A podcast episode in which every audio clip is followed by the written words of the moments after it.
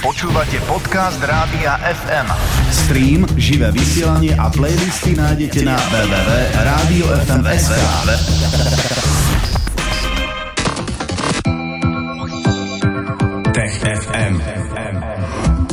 Tech FM je rubrika, ktorú pre vás Popo FM vysielame každý štvrtok po 15. Tomáš Prokopčák z Osme je tu spolu s nami ako každý štvrtok. Ahoj. Ahoj. Ahoj. No budeme sa rozprávať dnes o dvoch témach a jednou z nich e, budú zvláštne poznatky alebo zvláštne nálezy na jednom meteorite. Tak dobre som tomu porozumela? Dobre si tomu porozumela. Vlastne tá zaujímavá správa sa objavila v pondelok. V pondelok e, vyšla vedecká štúdia v jednom prestížnom časopise, ktorá hovorí, že vedci narazili na meteorit, v ktorom sú zrniečka staré 7,5 miliard rokov. No a to tak človeku zasekne v hlave, pretože my vieme, že naša slnečná sústava má iba 4,5 miliardy rokov, tak ako môžeme nájsť meteorit? Poved- to som si presne povedala inak. No a to je vlastne začiatok toho príbehu, že niečo je, ako je možné vôbec, že je také staré a potom tá druhá polovica toho príbehu je to vysvetlenie. Mňa by ale zaujímalo, ako sa to dá určiť, že také nejaké zrnko piesku je staré 7 miliard rokov. Je to veľmi zložité a ešte donedávna sme na to vôbec nemali dostatočné technológie. My tušíme, že, že v telesách, ktoré dopadajú na našu planétu, sa môžu ukrývať zrniečka, ktoré sú staršie ako naša slnečná sústava, pretože naša galaxia je podstatne staršia ako naša slnečná sústava. Lenže to, že sa niečo domnievame a to, že niečo vieme dô- dokázať, sú dve rôzne veci. A až teraz máme na to technológie. A keď to veci opisujú, tak oni hovoria, že je to podobné ako stopovať ihlu v kope sena a robíme to tak, že to seno podpálime a počkáme, čo zostane. Oh, to taký drastický spôsob, no ale presúňme sa naspäť k tejto správe. Um, tak už vieme, že na meteorite bolo niečo staršie ako naša celá samotná slnečná sústava. Ako je také niečo vôbec možné? Odkiaľ to priletelo, alebo kde sa to vzalo? Keď to veľmi zjednodušíme, že veľmi, veľmi za to zjednodušenie sa trošku ospravedlňujem, ale naša, naša hviezda je tretia generácia hviezd. Jednoducho Slnko vzniklo pred tými 4,6 miliardami rokov, ale keďže vesmír je strán starý 13,7 a naša galaxia sa odhaduje, že možno je stará takmer toľko ako vesmír, tak v nej existovali hviezdy, ktoré sú podstatne staršie ako tá naša. A tie hviezdy vybuchovali. A keď tie hviezdy vybuchli a vyvrhli do priestoru, ten materiál napokon z neho sú zložené všetky planéty, železo, všetko, čo máme okolo seba, pochádza z hviezd. Tak niektoré z tohto materiálu sa dostal do zhlukov, vytvorilo také zrniečka a tie zrniečka sa na seba nabalovali a neskôr sa nabalili no napríklad na niečo, čo skončilo ako meteorít a potom medzi časom vznikla naša slnečná sústava. To teleso sa dostalo do našej slnečnej sústavy a my sme mali veľké šťastie, lebo nakoniec skončilo na Zemi. To sa mi inak páči, Tomáš, že ty to prerozprávaš ako takú rozprávku.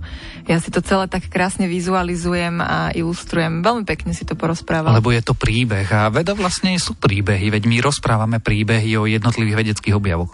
No a e, tá paralela s tou e, zapálenou kopou sena, to sú vlastne tie vybuchnuté hviezdy, správne som to pochopila? Nie, to je tá technika, čo urobili tí veci.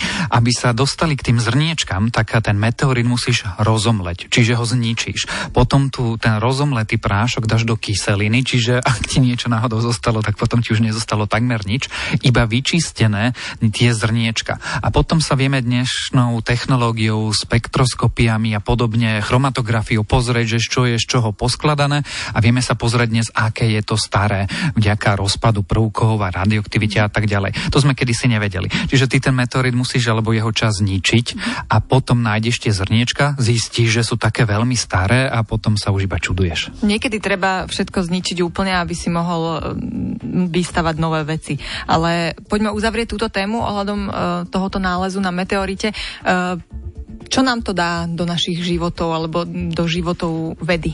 Pretože to je priama stopa, ako vyzeral vesmír pred tým, ako vznikla Zem, ako vzniklo Slnko, celá naša slnečná sústava.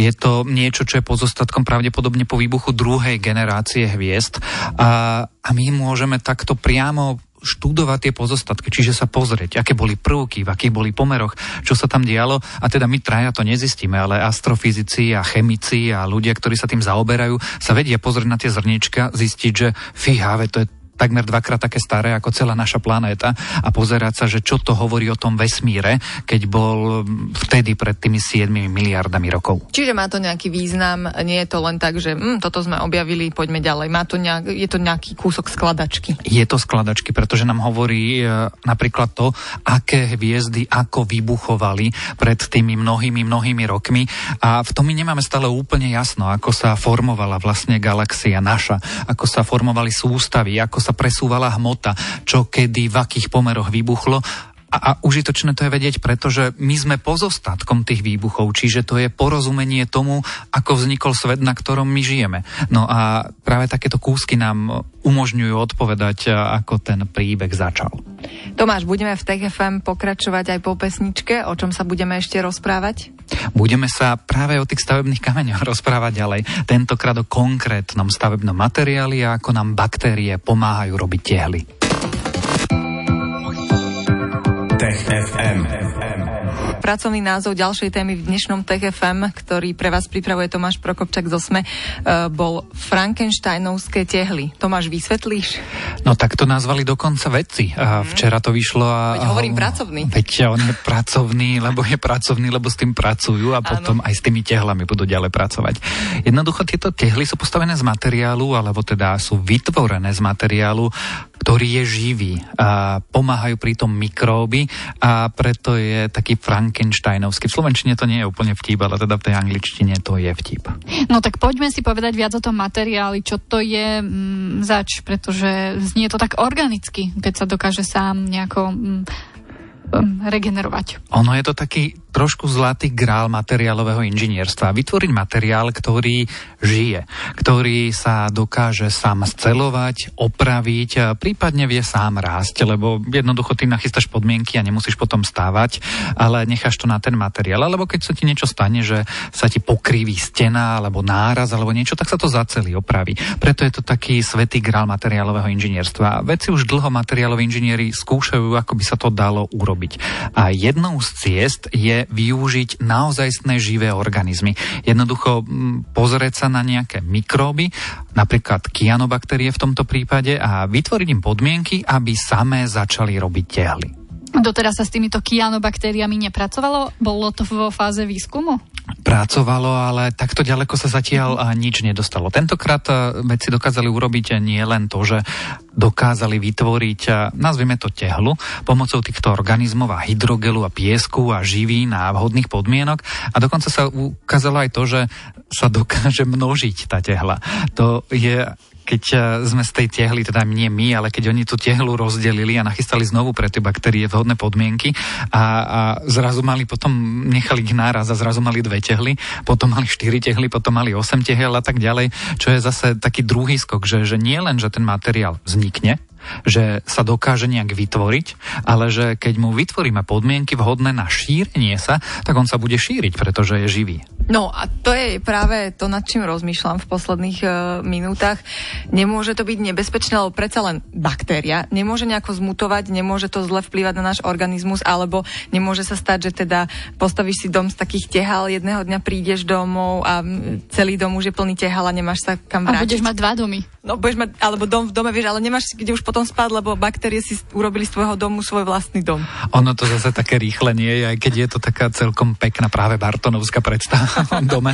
A také rýchle to naozaj nie je. Predstav si to, že mm, to, čo vytvárajú tie baktérie, je mm, schránka. Ona je vytvorená z uhličitanu vapenatého a najbližšie tomu je korál alebo nejaký taký ulita. Čiže predstavuj si to ako ulitu, tá baktéria metabolizuje a výsledkom potom metabolizme je jednoducho silná schránka, ktorá má pevnosť betónových tehál alebo dobrého urobený malty a cementu. Asi to je najlepšia predstava, že cement. Predstav si, že začne ti rásť cement. No ale to trvá zatiaľ veľmi dlho. Ale ono je to užitočné, keď ty poprvé mm, urobíš z toho stenu, urobíš tú stenu, ale keď sa ti tam niečo stane alebo sa ti to naruší, tak ona sa, sa sama zacelí. Jednoducho nenecháš narásť stenu, ale sama sa nechá opraviť. No alebo Zahojí potom, sa. Zahojí sa je mm. vlastne dobré, dobré označenie, pretože ona sa naozaj zahojí, lebo je živá. A druhá vec je, že v prípadoch, kde sa neponáhla, že nepotrebuješ mať dom postavený do roka, ale máš, čo ja viem, 100-200 rokov, aby tam vznikli nejaké štruktúry, napríklad na Marse, mm. tak a, vtedy sa ti takáto technológia veľmi, veľmi hodí. Čiže toto sú tie plány, ako využiť takéto frankensteinovské tehly? No lebo predstav si, že by si musela na Mars dopraviť stavebný materiál. To je veľká váha, musíš mať rakety, musí to tam letieť, to je strašne drahé. No ale tá druhá predstava je, že však ty tam len dopravíš, piesok tam je, nejaká pôda tam je, nejaké podmienky tam sú, musíš vyšlachtiť baktérie, ktoré prežijú marsovské podmienky, no ale potom tam nemusíš nosiť tehly. Donesieš tam baktérie a živiny. To tam necháš a počkáš 100 rokov, tie baktérie musíš im asi naznačiť, že toto je nejaká kostra, okolo ktoré majú mm-hmm. vystavať tie habitaty karty pre budúcich ľudí, no a počkáš. No a o tých 100 rokov ich príde skontrolovať a zistí, že tam máš domy. No a zažijeme to my? keď sa toto už bude používať? Ja si myslím, že cestu na Mars Aspo, aspoň zažijeme, ale mm. asi toto využitie, alebo teda dom, to vyklíčenie domu, alebo vyrastenie domu, alebo teda vystavanie domu. A to asi nezažijeme. A tiež záleží, ako dopadne klimatická kríza, pretože možno, že budeme mať úplne iné problémy ako cestovanie na Mars. No, tak e, pekná vízia, e, teda to, či sa dožijeme tých domov na Marse, to nie je úplne jasné, ale zaujímavá novinka prišla opäť od Tomáša Prokopčaka zo ZME v rámci našej rubriky Tech FM. Tomáš, budeme sa tešiť, čo prinesieš na budúce. Ďakujeme, ahoj. Ahoj. Tech FM.